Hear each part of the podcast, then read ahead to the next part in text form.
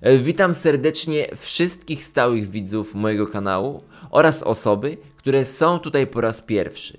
Jest to pierwszy odcinek z długo wyczekiwanej serii, serii pod tytułem Historia Polski. W rzeczonym cyklu będę Wam opowiadał, jak łatwo się domyślić, o historii naszego państwa oraz narodu. Pierwszy sezon składać się będzie z 10 odcinków i przedstawię Wam w nim losy naszego państwa do 992 roku, czyli do momentu śmierci Mieszka I. Sezon pierwszy będzie zatem opowiadał o tak zwanej Polsce plemiennej oraz o rządach i karierze Mieszka I.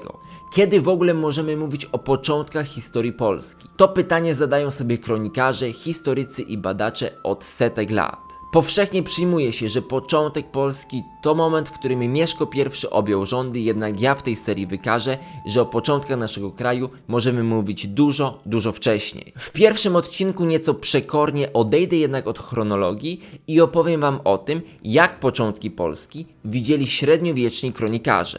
Starożytny Rzym miał Romulusa, starożytna Korea Tanguna. Frankowie swoje pochodzenie wywodzili od Priama, a jak to było w przypadku Polski? Każdy z Was słyszał o takich postaciach jak Popiel, Piast, syn Hościska, zwany także oraczem lub kołodziejem.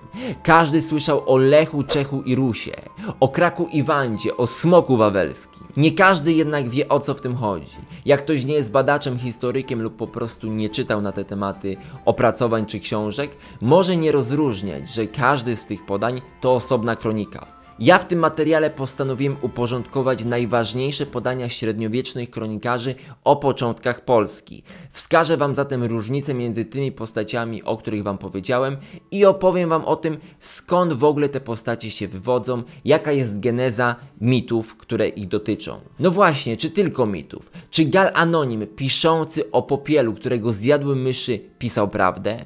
Czym jest i skąd się wziął tak zwany obłęd lechicki? Co tak naprawdę miał na myśli Wincenty Kadłubek, kiedy pisał o lechitach bijących Cezara? Na te i wiele, wiele więcej pytań poznacie odpowiedzi z tego materiału. Przedstawię Wam 5 kronik i 5 mitów założycielskich. Z kroniki Gala Anonima, Wincentego Kadłubka, Jana Długosza, z kroniki Wielkopolskiej i tak zwanej kroniki Dzierżby.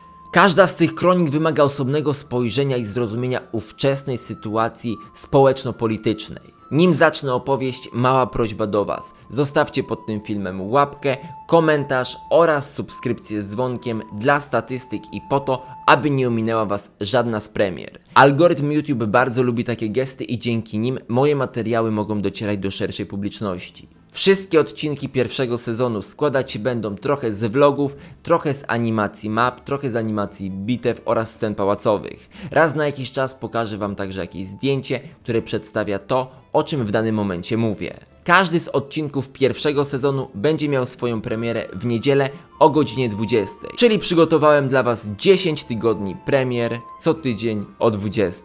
Ja nazywam się Szymon Słodowy. Zaczynajmy tę długą i pełną tajemnic przygodę z historią Polski.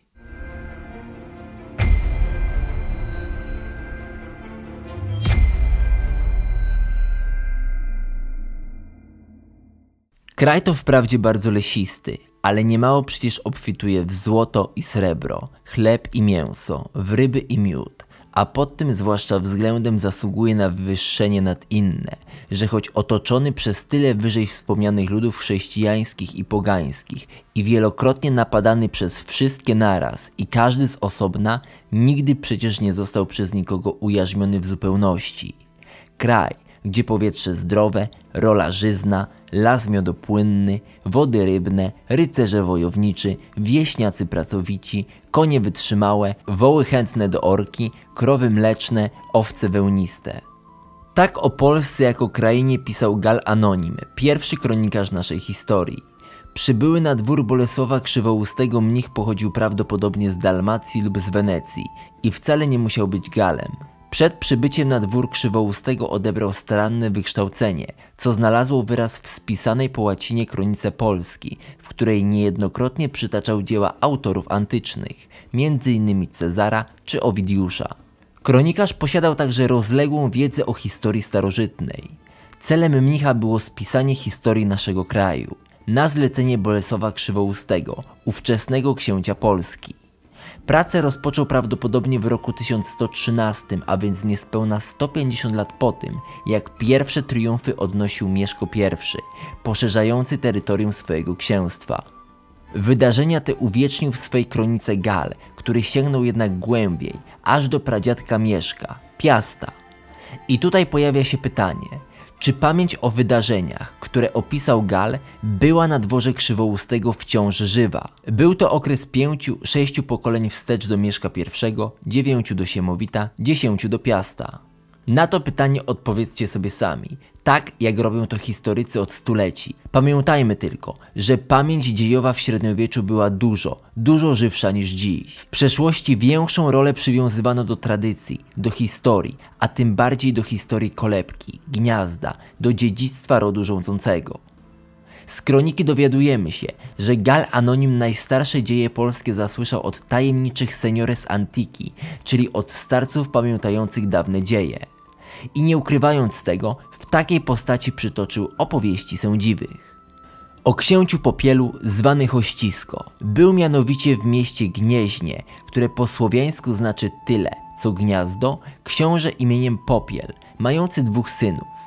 Przygotował on zwyczajem pogańskim wielką ucztę na ich postrzyżyny, na którą zaprosił bardzo wielu swych wielmożów i przyjaciół. Zdarzyło się zaś z tajemnej woli Boga, że przybyli tam dwaj goście, którzy nie tylko nie zostali zaproszeni na ucztę, lecz nawet odpędzeni w krzywdzący sposób od wejścia do miasta. A oni oburzeni nieludzkością owych mieszczan skierowali się od razu na przedmieście, gdzie trafili zupełnym przypadkiem przed domek oracza wspomnianego księcia, który urządzał ucztę dla synów. Ów biedak, pełen współczucia, zaprosił tych przybyszów do swojej chatki i jak najuprzejmiej roztoczył przed nimi obraz swego ubóstwa. A oni z wdzięcznością przychylając się do zaprosin ubogiego człowieka i wchodząc do gościnnej chaty, rzekli mu Cieszcie się zaiste i żeśmy przybyli, a może nasze przybycie przyniesie wam obfitość dobra wszelakiego, a z potomstwa zaszczyt i sławę. Mamy tutaj ważny motyw zgnuśniałego władcy Popiela, który nie respektując prawa gościny, przepędza spod bram swego obejścia głodnych przybyszów. Gniazdem, czyli przysłowiową kolebką, jest tutaj gniezno. Zacytuję dalej podanie Gala Anonima. O Piaście, synu Hościska. Mieszkańcami gościnnego domu byli niejaki Piast, syn Hościska i żona jego imieniem Rzepka, Oboje oni z całego serca starali się wedle możności zaspokoić potrzeby gości, a widząc ich roztropność, gotowali się pewien poufny zamysł, jaki mieli wykonać za ich doradą. Gdy usiadłszy wedle zwyczaju, rozmawiali tak o różnych rzeczach, a przybysze zapytali, czy mają co do picia, gościnny oracz odpowiedział – Mam ci ja buteleczkę dobrze sfermentowanego piwa, które przygotowałem na postrzyżyny jedynego syna, jakiego mam. Lecz cóż znaczy taka odrobina?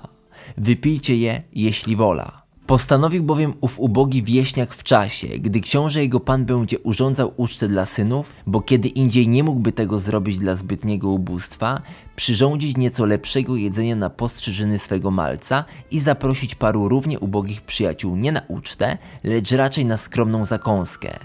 To też karmił prosiaka, którego przeznaczał na ową potrzebę.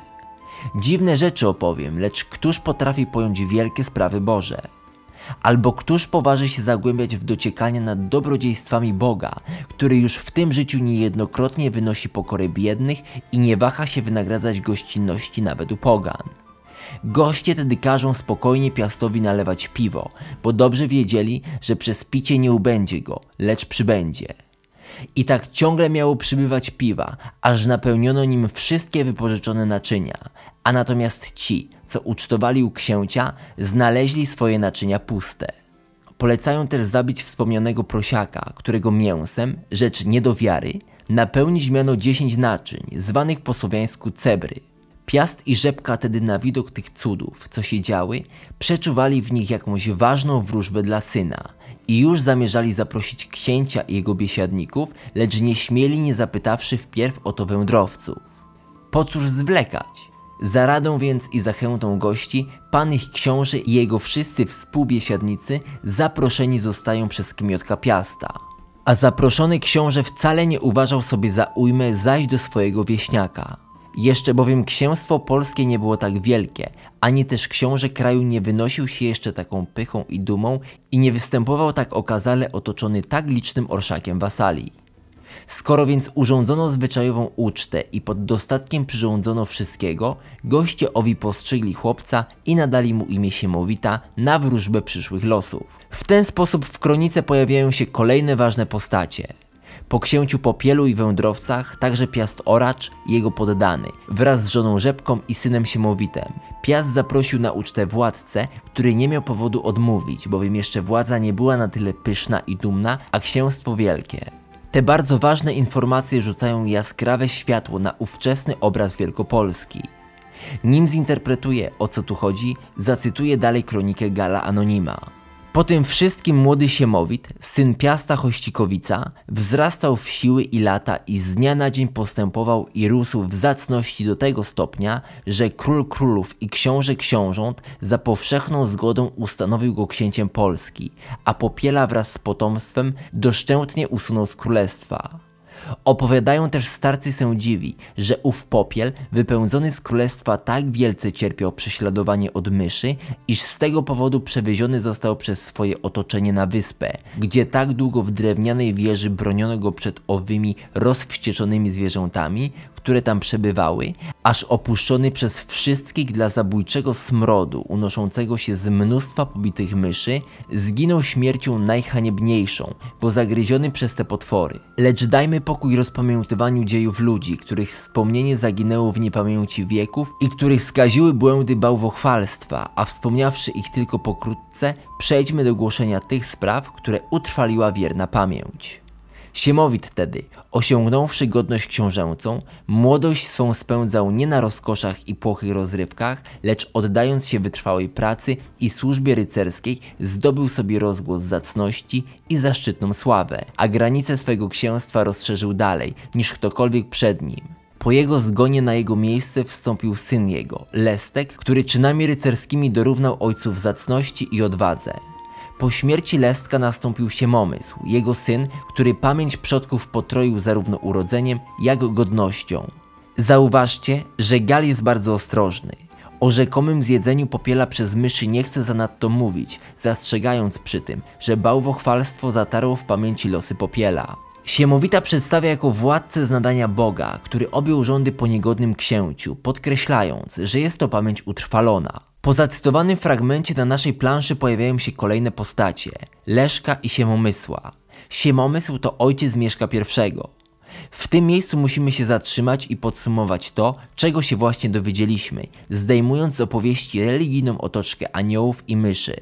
Gal Anonim chciał nam przekazać, jak według zasłyszanych opowieści doszło do przejęcia władzy w Gnieźnie przez ród Piastów. Ubrał to w schludną opowieść o kmiocie, który wypełnia obowiązki panującego księcia, w efekcie czego zyskuje przychylność boską i z czasem władzę dla syna. Jedna z interpretacji tej historii jest taka, że podczas rządów nieudolnego Popiela doszło do zmiany rodu panującego z Popielów na Piastów. Księciem obwołano Siemowita, syna Piasta Oracza, zwanego także Kołodziejem. Po Siemowicie rządy przeszły w ręce jego syna Lestka, czyli Leszka, a następnie Siemomysła. Dalej kronika opowiada losy Mieszka I, o czym opowiem wam w przyszłości. Od początku badań kroniki Gala zastanawiamy się, czy autor piszący około 150 lat po chrzcie Polski mógł poznać prawdziwą tradycję historyczną przodków Mieszka, a nie tylko legendarną. Czy na dworze Krzywoustego pamiętano o wydarzeniach, które faktycznie miały miejsce? Jeśli tak, to jak bardzo je ubarwiono? Dziś historycy są raczej zgodni, że przekazy Gala Anonima są wiarygodne. Religijna otoczka nadała opowieści charakter na poły legendarny, co mogło wynikać z zastrzeżenia kronikarza, że informacje o korzeniach rodu rządzącego czerpał od sędziwych starców. A więc rządy Mieszka I poprzedzać miało panowanie trzech piastów, sięgające gdzieś do połowy IX wieku. Co do zmiany dynastii z Popielów na Piastów, Popiel wydaje się być postacią legendarną, jak mówi na przykład profesor Jerzy Strzelczyk. Nie ma żadnych argumentów za tym, że istniał. Jednak wbrew temu, co można udowodnić, bawiąc się w rekonstrukcję historii można tutaj wywieźć tezę, że przypowieść Gala Anonima zawiera jakiś zamglony wątek zmiany dynastii rządzącej w przeszłości. Czy Piast, czyli Piastun, opiekun dzieci władcy, dokonał przewrotu pałacowego? Czy było to zgrabne nawiązanie do tego, co wydarzyło się na dworze panującej w państwie Franków dynastii Merowingów, gdy piastun dzieci władcy, zwany majordomusem, odstawił ich od władzy, samemu zasiadając na tronie?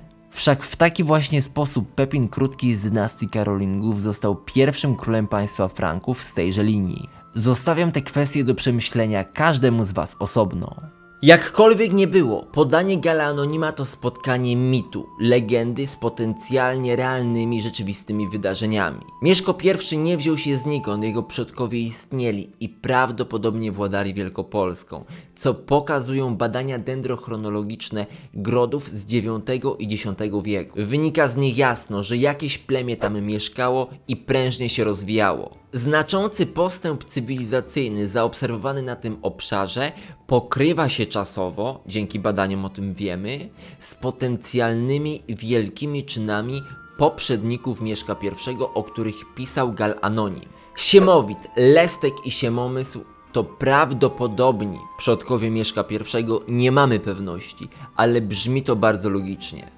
Rzeczonym plemieniem, którym władać mieli Piastowie, mieli być Polanie. Za prawdziwością podania Gala Anonima przemawia fakt, że faktycznie w średniowieczu pamięć pokoleniowa była dużo większa, dużo głębsza niż na przykład dzisiaj. Do pamięci rodu, do pamięci kolebki gniazda przykładano po prostu większą wagę. Przeciwko podaniu Gala Anonima przemawia fakt, że imiona protoplastów dynastii Piastów pojawiają się wiele, wiele pokoleń po mieszku. Pierwszy z Lestków, czyli Leszek, to dopiero XII wiek, Siemowit XIII. Mimo to kronika Gala Anonima z powodu braku innych źródeł z tego okresu uznawana jest za najbardziej wiarygodne podanie w kontekście początków historii Polski.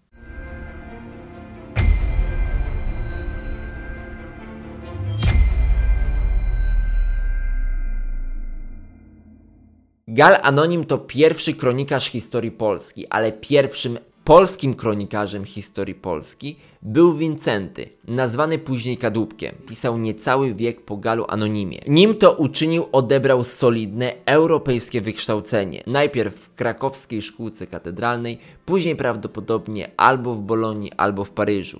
Jako pierwszy pisał dla swoich, dla Polaków, których nazwał lechitami. To Wincentemu Kadłubkowi i niezrozumieniu jego kroniki, jego podania zawdzięczamy tzw. Tak obłęd lechicki i wszystkie pseudonaukowe publikacje, które powstały wokół tego tematu. W tym rozdziale streszczę i omówię najważniejsze wątki dziejopisu Kadłubka oraz wyciągnę z nich najważniejsze informacje. Dla ciekawych podrzucę w opisie nazwy kilku opracowań, które dokładnie zgłębiają tematykę, treść kroniki Wincentego Kadłubka, bowiem jest to temat na wielogodzinny wykład.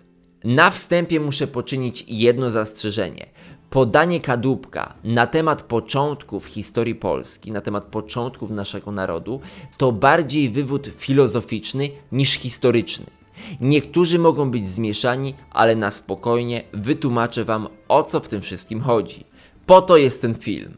Kronika Wincentego Kadłubka zaczyna się od rozmowy dwóch duchownych. Mateusza, biskupa krakowskiego z Janem, arcybiskupem gnieźnieńskim. Z rozmowy mężczyzn wynika, że w przeszłości Polska ciągnęła się od Bałtyku, gdzie podbiła tamtejsze ludy, w tym Duńczyków Kanuta, przez Karyntię aż do Partii, czyli terenów starożytnego Iranu. Walki z Duńczykami zdają się być jedynym wydarzeniem, które nosi pewne znamiona historyczne i nawiązuje do walk o Pomorze Zachodnie między Słowianami a Duńczykami.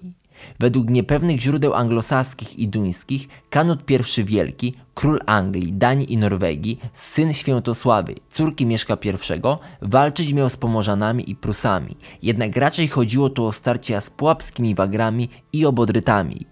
Wracając do kroniki mistrza Wincentego. Podbili bowiem pod swe panowanie nie tylko wszystkie ludy z tej strony morza mieszkające, lecz także wyspy duńskie. Najpierw w bitwach morskich rozgromili potężne ich zastępy, potem wdarłszy się do samego wnętrza wysp, poddali sobie wszystkich jego klientów, wtrąciwszy również do więzienia króla ich Kanuta. Tu już mamy do czynienia z oczywistą fikcją. Według kadłubka świat dzielił się na ziemię naszych, Polaków i ich Galów. Autor sięgnął w tym celu do czasów sprzed naszej ery, do II wieku przed naszą erą, do historycznej pamięci walk Galów z Rzymianami, tym razem stawiając w roli antagonistów Rzymian nas, Polaków. Gdy po licznych walkach z Rzymianami, po przebyciu wielu niebezpieczeństw wojennych zajęli miasta, ustanawiają namiestników, obierają sobie księciem pewnego człowieka imieniem Gracchus. I tutaj na scenę wydarzeń w Europie wkracza Gracchus, czyli znany nam wszystkim Krak, który wracając z Karyntii został obrany królem Polaków. Wprowadzając nowe prawo poprzez ustawy, dał początek Republika, Rzeczpospolitej. Co ważne, prawo obejmowało także władcę i służyło przede wszystkim najsłabszym. Piękny ideał. W kraju zapanować miał ład i prawość, jednak nie na długo, bowiem dwóch synów Kraka poróżniło się i jeden zabił drugiego. W tym miejscu do opowieści dołącza smok wawelski, zwany całożercą, którego uśmiercić mieli bracia, synowie Kraka. Użyli w tym celu skór, które wypchane po brzegi zapaloną siarką podłożyli bestii pod gębę. Smok udusić miał się od oparów siarki. W tym właśnie momencie młodszy brat zabija starszego, mówiąc Krakowi, że uczynił to smok. Tak oto młodszy Krak przejmuje władzę po ojcu, dziedzic zbrodniczy, a Toli dłużej skalany był bratobójstwem niż odznaczony władzą. Gdy bowiem wkrótce potem oszustwo wyszło na jaw, gwoli kary za zbrodnie skazany został na wieczne wygnanie. Wszak prawem jest najsprawiedliwszym, gdy sprawców zbrodni ich własna zbrodnia zabija. Fortel i niegodziwość wychodzą na jaw i młodszy syn Kraka musi opuścić krainę. Ku czci Kraka seniora założono miasto o nazwie Kraków. Tu kolejny cytat z dialogu duchownych. Na skalę całożercy wnet założono sławne miasto od imienia Graka zwane Grakowia, aby wiecznie żyła pamięć Graka. I poty nie zaprzestano obrzędów pogrzebowych, póki nie zostały zamknięte ukończeniem budowy miasta. Niektórzy nazwali je Krakowem od krakania kruków, które zleciały się tam do ścierba potwora. Tak wygląda mit o założeniu Krakowa i rządach Kraka u Wincentego Kadłubka. Po Kraku II, wygnanym z kraju, nastał czas panowania jego siostry Wandy, której imię Wincenty wyprowadził od rzeki Wandal, czyli Wisły, łącząc w ten pokrętny sposób Wandali ze swoimi przodkami Polaków. Władztwo Wandy uznano za wybitne z powodu faktu, że zaprowadziła porządek w państwie i wygrała wojnę z najeźdźcą, tyranem lemańskim, który prowadził swoich Germanów na Kraków, chcąc zniszczyć bądź uniezależnić naród polski. Wanda powstrzymała jednak Niemca siłą swojego majestatu. Albowiem i najrozważniejsi z roztropnych zdumiewali się nad jej radami i najokrutniejsi spośród wrogów łagodnili na jej widok. Stąd gdy pewien tyran lemański srożył się w zamiarze zniszczenia tego ludu, usiłując zagarnąć tron niby wolny, uległ raczej jakiemuś jej niesłychanemu urokowi niż przemocy oręża.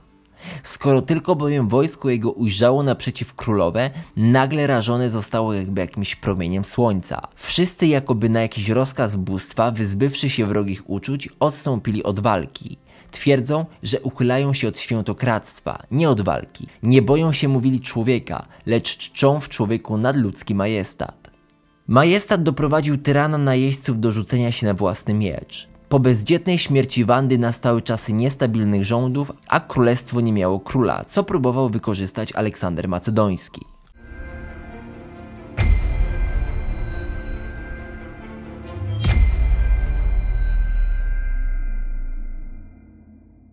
Dalsze, tak zwane dzieje zarysowane przez kadłubka to prawdziwy rollercoaster. Nie szukajmy tutaj jednak absolutnie historycznych faktów. Skupmy się na tym, co nam chciał przekazać Wincenty. Jak wspomniałem, według relacji kadłubka niespójne, podzielone państwo chciał zająć wielki zdobywca, Aleksander Wielki. Jednak jego zakusy zostały powstrzymane krwawym i podstępnym zagraniem tutejszych. Przytoczę teraz ostatni cytat kroniki Wincentego Kadłubka opowiadający o tym, co się tutaj działo po rządach Wandy. Również w naszym państwie rządy przypadły w udziale niekiedy osobom niskiego i niepewnego pochodzenia, lecz żadna zgoła zazdrość bądź ludu, bądź dostojników z tego nie szydziła. Ba, nawet po dziś dzień chętnie chlubią się ich chwalebnymi dokonaniami. Gdy bowiem ów sławny Aleksander, o którym niedawno wspomniałeś, usiłował ściągnąć z nich trybut, rzekli posłom: Posłami tylko jesteście, czy także królewskiego skarbu kwestorami? Ci odpowiedzieli: I posłami jesteśmy, i kwestorami. Na to tamci: Wpierw więc, mówią, trzeba okazać posłom szczere uszanowanie, abyśmy wspaniale przyjętych wspaniałymi uczcili darami. Następnie poborcom musimy wypłacić wyznaczony trybut. Należy się bowiem cesarzowi, co jest cesarskiego, aby nie spotkał nas zarzut obrazy majestatu. Najpierw przeto przedniejszym z pomiędzy posłów żywcem porachowano kości, po czym zdarte z ich ciał skóry wypchano częściowo najlichszą trawą morską i ten kruszec, ludzką skórą, lecz nie ludzko odziany, odesłano z takim listem. Królowi królów Aleksandrowi, królewska władczyni Polska. Źle innym rozkazuje, kto sam sobie nie nauczył się rozkazywać. Nie jest przecież godzien zwycięskiej chwały ten, nad którym triumfują wybujałe żądze. Zwłaszcza Twoje pragnienie żadnego nie zna zaspokojenia, żadnego umiarkowania. Co więcej, ponieważ nigdzie nie widać miary Twojej chciwości, wszędzie żebrze niedostatek Twojego ubóstwa. Chociaż jednak świat nie może nasycić otchłani Twojej nienasyconej żarłoczności, zaspokoiliśmy jakoś głód przynajmniej Twoich ludzi. I niech Ci będzie wiadome, że u nas nie ma trzosów, dlatego te oto podarki włożyliśmy w kalety Twoich najwierniejszych sług. Wiedz zaś, że Polaków ocenia się podług dzielności ducha, hartu ciała, a nie podług bogactw. Nie mają więc skąd zaspokoić gwałtownej żarłoczności tak wielkiego króla, by nie powiedzieć tak wielkiego potwora. Nie wątpię jednak, że prawdziwie obfitują oni w skarby młodzieży, dzięki której można by nie tylko zaspokoić, lecz całkiem zniszczyć Twoją chciwość razem z Tobą. Nurze, rzeczy Aleksander, nurze, przywleczcież do nas tych, którzy obmyślili tak straszną zbrodnię. Należy ich zaraz wydać na najwyszukańsze męki i zgoła doszczętnie wytępić, aby bezkarność zuchwalstwa nie ośmieliła innych. Ilu tylko wyruszyło tedy ludzi, aby pomścić zniewagi wyrządzonej królowi, wszyscy albo padali w bitwie, albo zostali pozabijani, a niektórzy z królów dostali się do niewoli. Tego było za wiele dla Aleksandra, który ruszył z niezliczonymi zastępami na Polskę, przegrywając jednak z Kretesem. Autorem opisanego krwawego podstępu był Lestek, od Leszka, którego imię znaczy chciwy, podstępny, przebiegły. U kadłubka Lestek ten jest pierwszym z trzech kolejnych. Od Lestka pierwszego mistrz Wincenty wyprowadził nazwę Lechici, którą określał Polaków. Muszę tutaj dodać, że twór Lechici jest sztuczny i nie odnosi się do historycznych faktów, choć badacze upatrują jego korzeni w nazwach plemion, niejakich Lendizi i Lenzanenoi, których interpretuje się jako Lędzian. O tych nazwach opowiem Wam w kolejnym odcinku serii o polskich plemionach. U kadłubka występuje także nazwa Lechia tylko raz, określająca nazwę kraju Polska. Po Lestku I panował Lestek II, ale największe triumfy święcił zdecydowanie Lestek III, który położył kres imperialnym zapędom Juliusza Cezara, spoglądającego z apetytem na ziemię Lechitów. Cezar ponieść miał klęskę w trzech bitwach, a na dobicie marzeń Cezara Lechici zwyciężyli w partyjskiej części imperium Marka Licyniusza Krasusa, jednego z rzymskich pierwszych triumvirów. W efekcie lechickiego zwycięstwa Juliusz Cezar oddał za żonę swoją siostrę Julię, zwycięzcy Lestkowi III. Z tego związku rzymsko-lechickiego narodzić miał się Pompiliusz I, który stał się władcą całej Słowiańszczyzny. Po nim na tronie zasiąść miał Pompiliusz II. Tutaj mityczna historia kadłubka spotyka się z dziejopisem Gala Anonima, bowiem popiel u Gala to Pompiliusz II u kadłubka. Dalej wersje się łączą, a więc od Siemowita po Mieszka I. Warto tylko zwrócić uwagę, że galowy Lestek to u kadłubka Lestek IV. Różnicą jest także fakt, że nie ma w podaniu ani słowa o gnieźnie. Dlaczego? I o co w końcu chodziło z Aleksandrem Wielkim i Juliuszem Cezarem?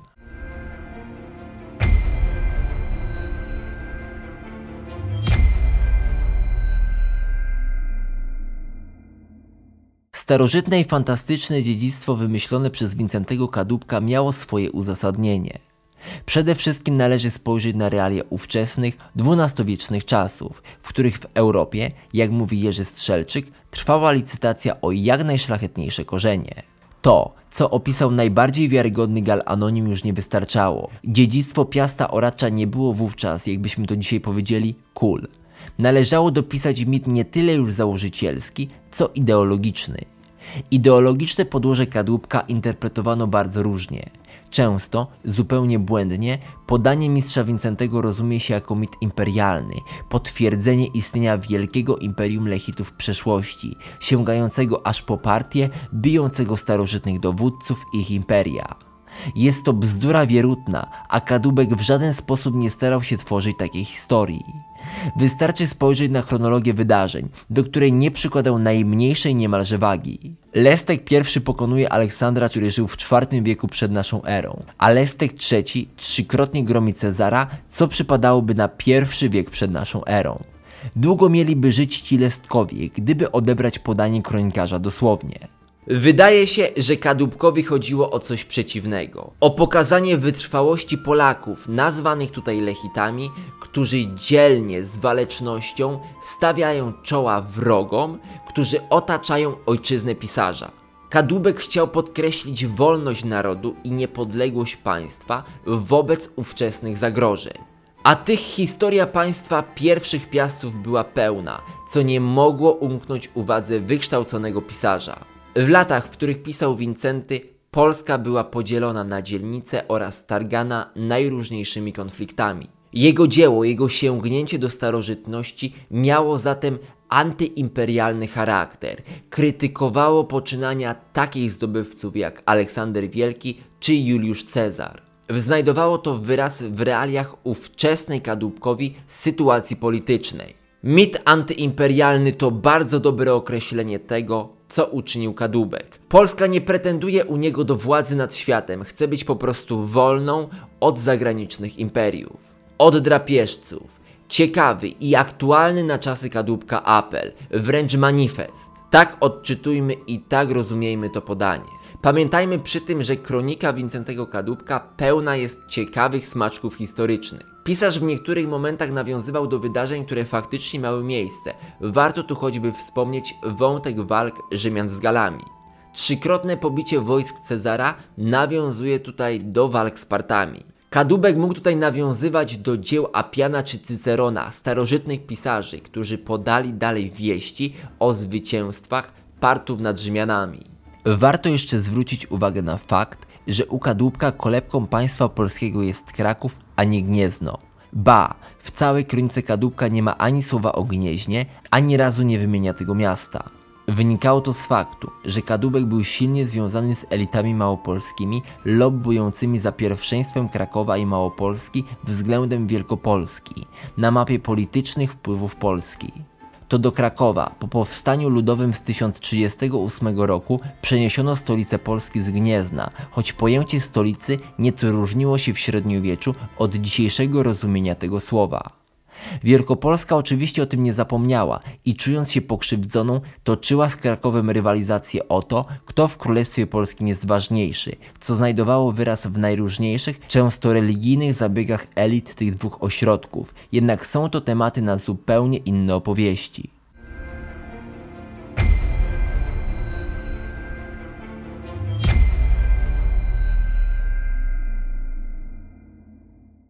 Tym wyjątkowym materiale o mitycznych, legendarno-mitycznych początkach Polski nie mogło zabraknąć kroniki dzierżwy. Zwane także kroniką franciszkańską podanie jest nieco zapomniane i bardzo kontrowersyjne. Dokument został spisany na początku XIV wieku za czasów panowania Władysława Łokietka i jest bardzo przychylny temu władcy. Niemniej to niezwykle istotne podanie, jeżeli mówimy o badaniu historii Polski, dołożyło również swoje pięć florenów do wątku początków naszego kraju.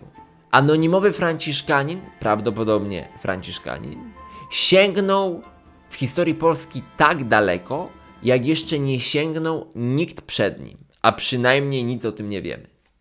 Kronika dzierżwy przenosi nas w czasy biblijnego potopu, gdy Noe uratował świat od zagłady niesionej przez potopowe wody. Według Biblii Noe miał trzech synów. Sema, symbolicznego przodka ludów Bliskiego Wschodu, Hama, rzekomego praprzodka Kanańczyków i Afrykanów oraz Jafeta, przodka ludów północy oraz Indoeuropejczyków. Nas interesuje ten ostatni, który według sfabrykowanej genealogii przedstawionej w kronice kontynuował od Noego linię przez kolejnych potomków, syna Jawana i dalej przez Pilira i Alana. W ten sposób połączył dwie linie biblijną z trojańską, bowiem Alana utożsamił z ojcem Anchizesa, króla Dardanos, położonego w pobliżu Troi, który to po romansie z Afrodytą, według mitologii greckiej, miał zostać ojcem Eneasza, słynnego uciekiniera z Troi, opisanego choćby w Eneidzie Wergiliusza. Za Eneaszem przenosimy się do Wiecznego Miasta, gdzie Dzierżwa serwuje nam kolejną powiązaną ze sobą trójkę bohaterów. Ascaniusza, Numę Pompiliusza i Rea Silve. Genealogię zamyka syn, wnuk i prawnuk Rei Silvii, czyli kolejno Alan, Negno i Wandal. Ten ostatni określony jest mianem ojca Polaków, protoplasty Lechitów i to od Wandala, osiadłego na ziemi polskiej, kronika Dzierżby wywodzi pochodzenie Słowian, którzy z kolebki serca Europy, Polski, rozeszli się na zachód, wschód i południe. W tym miejscu kronika Dzierżby łączy sugerowany przez Kadłubka związek Polaków z Wandalami. Kronikarz stwierdził ponadto, że imię córki Kraka, Wandy, pochodzi od praojca Polaków, czyli Wandala. Jak pisał Jacek Banaszkiewicz w swoim przeglądzie Kroniki Dzierżwy, przerzucenie tradycji o Wandalu w głąb dziejów polskich podkreśla jedność historycznego trwania Polaków. Kronika Dzierżwy to w sumie od Jafeta do Wandala 13 pokoleń. Wydaje się także, że podanie to próbowało, w cudzysłowie, uzupełnić kadłubkowe wzmianki o wandalskim pochodzeniu Polaków.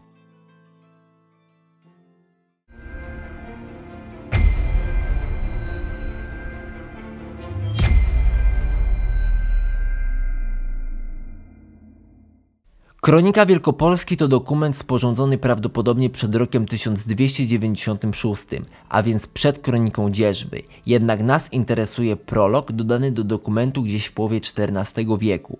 Anonimowy autor dołączył do kroniki dziejów Polski podanie, które pamiętamy do dziś. Opowieść o trzech braciach Lechu, Czechu i Rusie. Historia zaczyna się od Nemroda, biblijnego króla Mezopotamii, idąc dalej przez Jafeta i Janusa do tak zwanego Pana, który przywędrować miał na tereny Niziny Panońskiej i tam osiąść. Z tajemniczym Panem należy utożsamiać ojca narodów słowiańskich. Z jego nasienia zrodzić się miało trzech synów, Lech, Czech i Rus. Zacytuję teraz prolog dodany do Kroniki Wielkopolskiej. Gdy zaś Lech ze swoim potomstwem wędrował przez rozległe lasy, gdzie teraz istnieje Królestwo Polskie, przybywszy wreszcie do pewnego uroczego miejsca, gdzie były bardzo żyzne pola, wielka obfitość ryb i dzikiego zwierza, tamże rozbił swe namioty. A pragnąc tam zbudować pierwsze mieszkanie, aby zapewnić schronienie sobie i swoim, rzekł: Zbudujmy gniazdo. Stąd i owa miejscowość aż do dzisiaj zwie się Gniezno, to jest budowanie gniazda. Tak przedstawia się w skrócie wersja legendy z prologu Kroniki Wielkopolskiej, którą zna większość z Was. Jest to kolejny mit założycielski, który został powtórzony w kolejnych kronikach, nie tylko polskich. Warto dodać, że ta opowieść jest flagowym źródłem sugerującym, że Słowianie przyszli na tereny późniejszej Polski z zewnątrz, z Panonii, a nie jak sugerowała kronika Dzierżwy, sytuująca kolebkę Słowian na terenach Polski, za sprawą Wandala. Teorię zagraniczną zwykło nazywać się alochtoniczną, teorię polską autochtoniczną.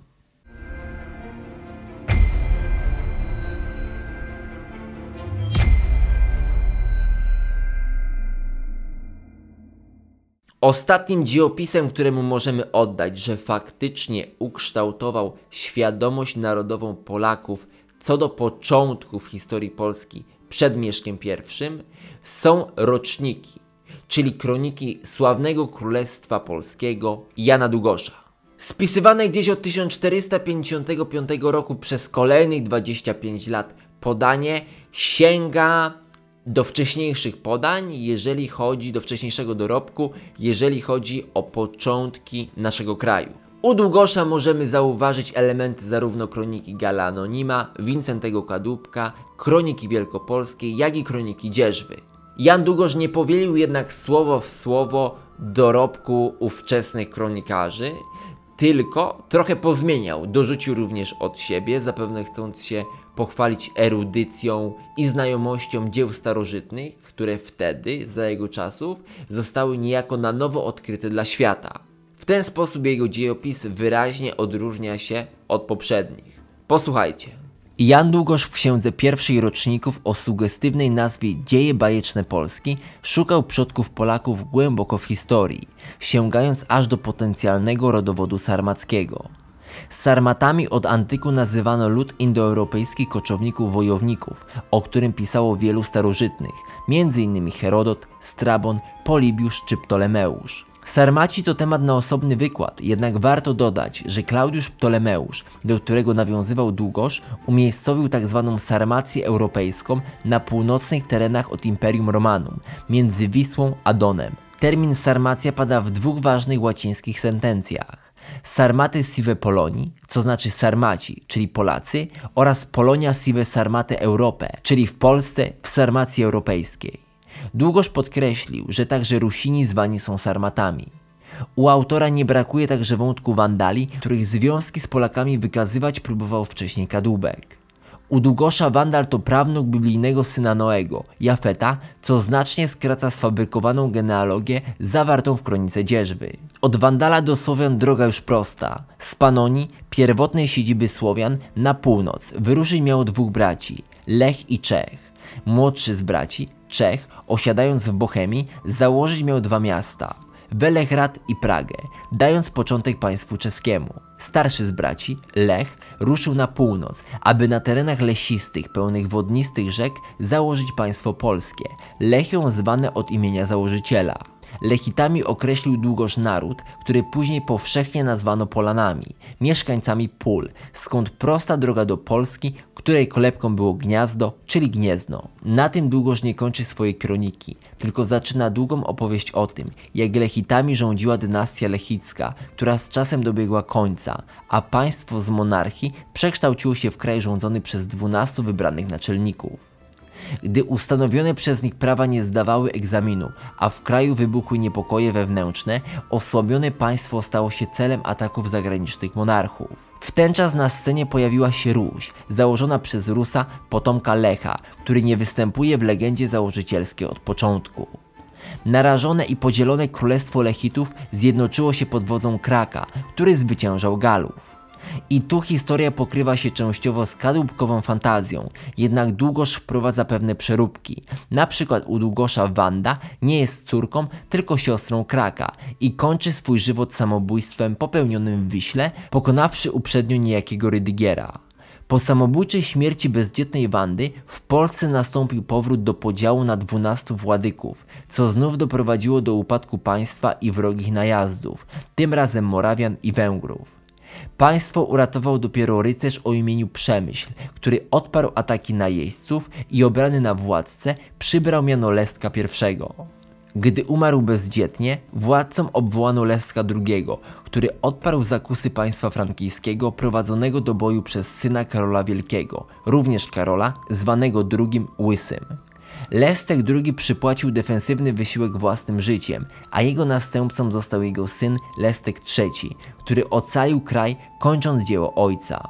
Po trzecim z Lestków Długosz wprowadza na scenę Pompiliusza, czyli Popiela I i jego syna Popiela II, a więc znów kroniki Gala Anonima i mistrza Wincentego spotykają się w jednym miejscu.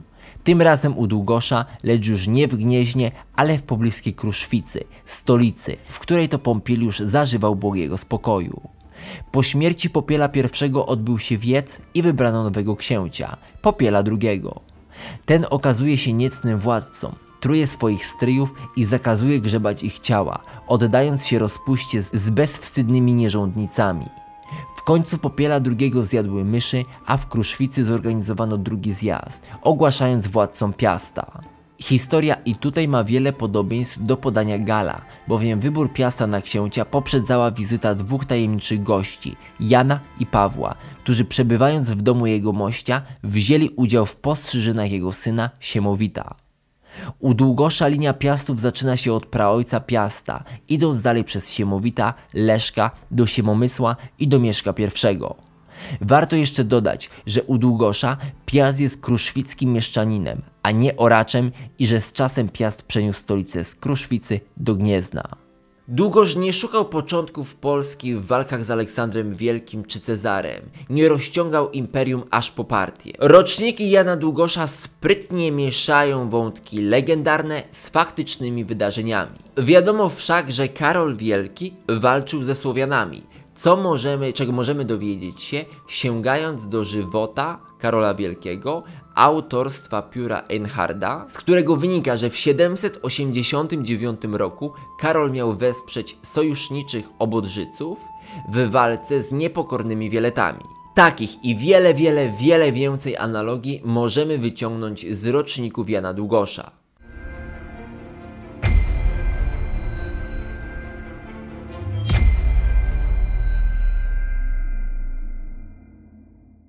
Wielu z Was słyszało na pewno legendę o Wandzie, co Niemca nie chciała. Wanda miała popełnić samobójstwo, by uniknąć ślubu z niemieckim księciem. Zwróćcie jednak uwagę, że i tutaj wątki różnych opowieści są ze sobą zmieszane. Wincenty Kadłubek nic o planach matrymonialnych z tyranem lemańskim nie wspominał.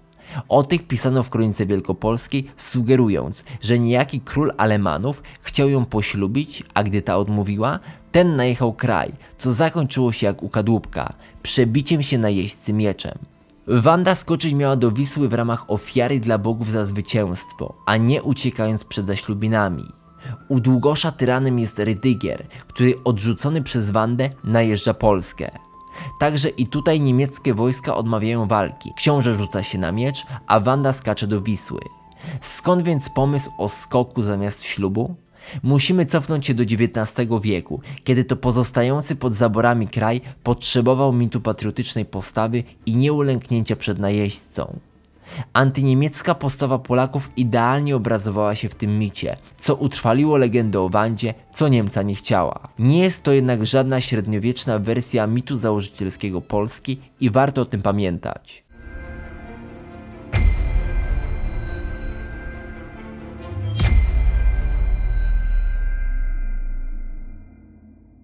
Różne podania, różne motywacje, podobne motywy. Gal Anonim pisał to, co wiedział. Nie starał się ubarwiać historii, których nie znał i których znać nie mógł. Wtedy nie było to jeszcze potrzebne. Gdyby było inaczej, z całą pewnością napisałby coś więcej niż tylko to, co mówili mu starcy sędziwi. Mistrz Wincenty to filozoficzno-ideologiczna uczta, swoisty manifest do świata i zewnętrznych państw, ale także do poczytnych elit Polski. Nawiązywanie do starożytnych twórców, pokaz erudycy i znajomości dzieł starożytnych, wielkich pisarzy to ogromne zalety tego dzieła. Fantastyka bazująca na historycznych poszlakach i antyimperialny mit, który w tamtych czasach był po prostu potrzebny. Dzisiaj nikt, pisząc coś podobnego, nie zostałby potraktowany poważnie. Wtedy było inaczej. U mamy istotny dla tożsamości narodowej wątek Wandala i teorię autochtoniczną sugerującą słowiańską kolebkę w kraju Polaków. Kronika Wielkopolski to szukanie początków u Lecha, Czecha i Rusa. Roczniki Jana Długosza to połączenie całego dotychczasowego, a raczej ówczesnego dorobku na temat legendarnych początków Polski z poszanowaniem i uwzględnieniem tropów prowadzących do związków prapolaków z Wandalami, walk z Galami i z dodaniem tak istotnego wątku sarmackiego, który od XIV wieku, a więc od czasów przed Janem Długoszem, urastał do rangi tak zwanego mitu sarmackiego.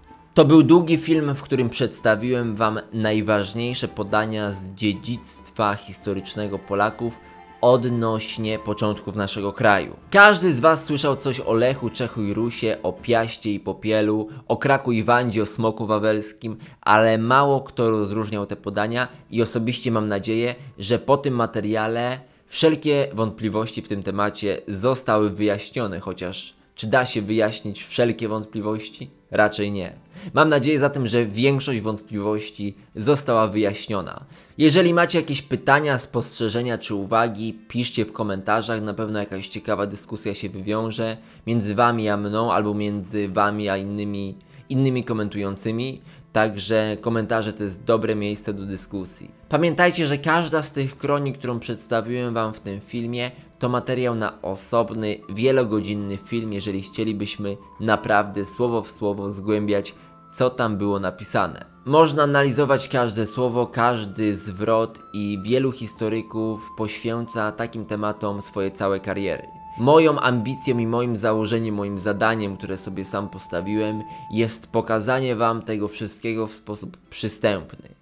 Pokazanie, o co toczy się spór, o czym rozmawiają historycy w taki sposób, aby każdy to zrozumiał. Dzisiejszy odcinek jest idealny na start z przygodą, jaką jest historia Polski na moim kanale, bowiem wątek legendarnych początków mitów zawsze przejawia się, gdy mówimy o tych początkach. Kolejny odcinek będzie już o Polsce plemiennej, dokładnie o tym, jakie plemiona na tych ziemiach występowały oraz o tym, co dokładnie o nich wiemy.